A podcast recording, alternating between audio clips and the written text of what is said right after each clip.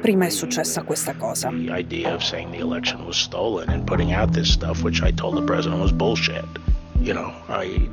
Quello che sentite è Bill Barr, che è stato ministro della giustizia di Trump, che dice bullshit, cazzate, riferendosi all'idea che le ultime elezioni siano state truccate, cioè che ci sia stata una frode elettorale che in realtà Joe Biden non ha vinto, come ha sempre sostenuto Trump.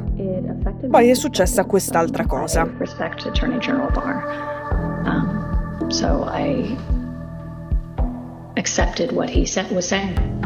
Ivanka Trump dice che Barr ha ragione e con questo scarica suo padre. Lei ha la voce esitante di chissà che sta dicendo una cosa grossa e sa anche che prima o poi il video verrà reso pubblico. Il New York Times ha scritto che lei e suo marito sono stati spogliati del loro sfondo alla Casa Bianca, del loro potere e delle loro maschere. E sono comparsi così, un po' nudi, nelle clip della commissione della Camera che indaga sul 6 gennaio, sull'assalto al Parlamento da parte dei supporter di Donald Trump che non credono alla Big Lie, la big lie, la grande bugia, è appunto il modo con cui l'ex presidente chiama la vittoria di Biden. Adesso si è capito che anche Ivanka Trump considera la teoria della grande bugia una bugia.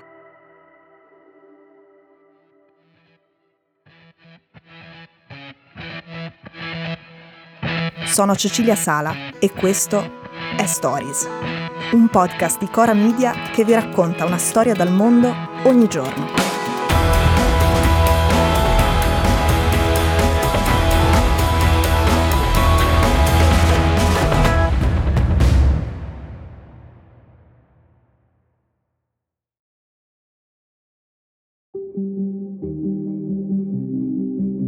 Secondo alcuni lo strappo non è solo una mossa astuta per sganciarsi da quanto è successo a Capitol Hill, significa un ritorno alle origini politiche di Vanka, quelle democratiche e liberali poi ripudiate per supportare la scalata alla Casa Bianca di suo padre.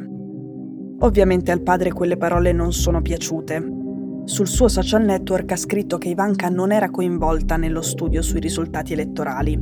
Insomma, non ne sapeva niente, quindi la sua testimonianza vale zero. Oggi è in corso la seconda udienza pubblica della commissione che indaga sull'assalto al Campidoglio. Quelli che ne fanno parte hanno passato quasi un anno a sentire centinaia di testimoni, guardare migliaia di ore di filmati e leggere oltre 100.000 pagine di documenti. Tutto per capire se ci sia stato un tentativo di colpo di Stato e fino a dove si sia spinto Donald Trump. C'è una vicenda particolarmente interessante tra quelle su cui hanno lavorato, è un po' una storia nella storia che si svolge nelle suite dell'Hotel Willard di Washington e da cui si capisce abbastanza bene quale fosse il piano.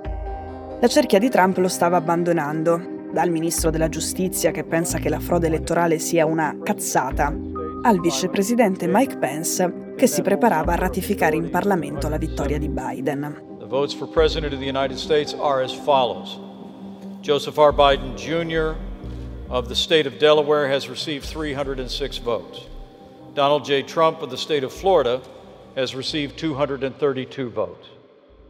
In quel momento Trump raduna le forze che gli rimangono. Sono i più fedeli e i più estremisti.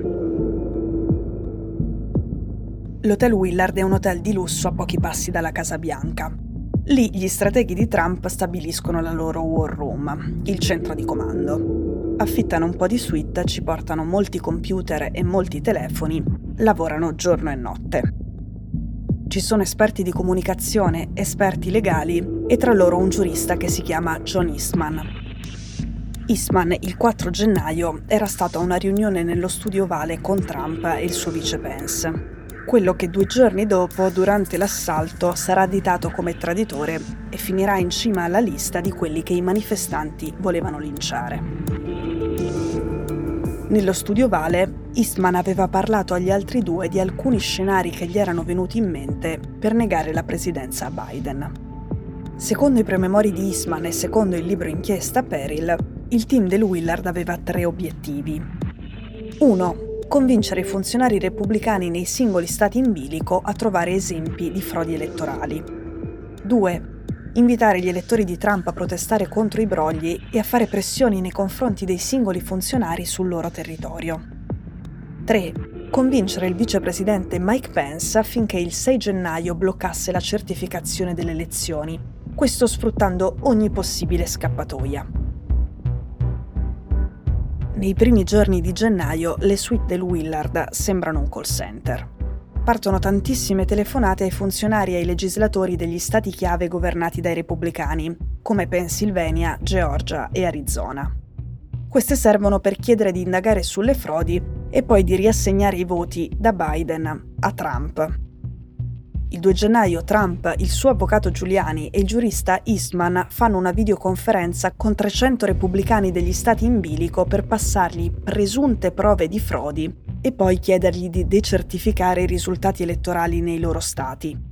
Anche Trump li chiama uno a uno e gli dice Sei tu il vero potere, sei tu quello che adesso può davvero cambiare le cose. Eastman e Giuliani vanno ospiti in una puntata del podcast di Steve Bannon. Lì invitano i rappresentanti degli stati in bilico a riesaminare i risultati, anzi gli dicono che sono obbligati a farlo. È vostro dovere sistemare questo, questa cosa eclatante, assicurarvi che non mettiamo alla Casa Bianca un ragazzo che non è stato eletto.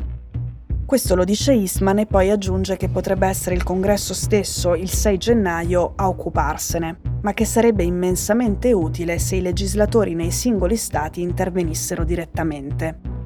Isma sta dicendo che altrimenti dovrà essere il vicepresidente Pence in Parlamento il 6 gennaio a bloccare tutto. Pence è l'ultima carta da giocare. Nei suoi promemoria Isman descrive un piano in sei punti, attraverso il quale Pence avrebbe dovuto requisire il conteggio elettorale per poi consentire a Trump di vincere. A questo punto ormai è la sera del 5 gennaio, è la vigilia. Trump ha in mano il piano, parla con il suo avvocato Giuliani e con Steve Bannon, che ovviamente sono all'hotel Willard. È molto arrabbiato e urla che Pence è molto arrogante. Significa, Pence non ci sta. Quello che succede il giorno dopo ve lo ricordate tutti. Pence non blocca il congresso mentre attribuisce a Biden la vittoria. Trump continua a urlare che ci sono stati brogli e la folla di suoi sostenitori assalta il Campidoglio. I parlamentari vengono portati di corsa nel bunker della base militare più vicina. Ci sono cinque morti. Ricordando a tutti cosa è successo un anno e mezzo fa e scoprendo nuovi dettagli su quello che è stato il piano di Trump e dei suoi, i democratici oggi sperano di rendere impossibile una sua candidatura nel 2024, che per ora non sembra affatto impossibile.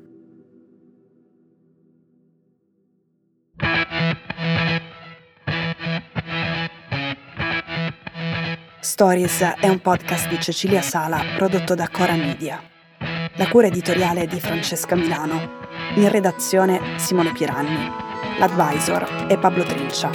La producer è Monica De Benedittis. La post-produzione e il sound design sono di Daniele Marinello. La supervisione del suono e della musica è di Luca Micheli.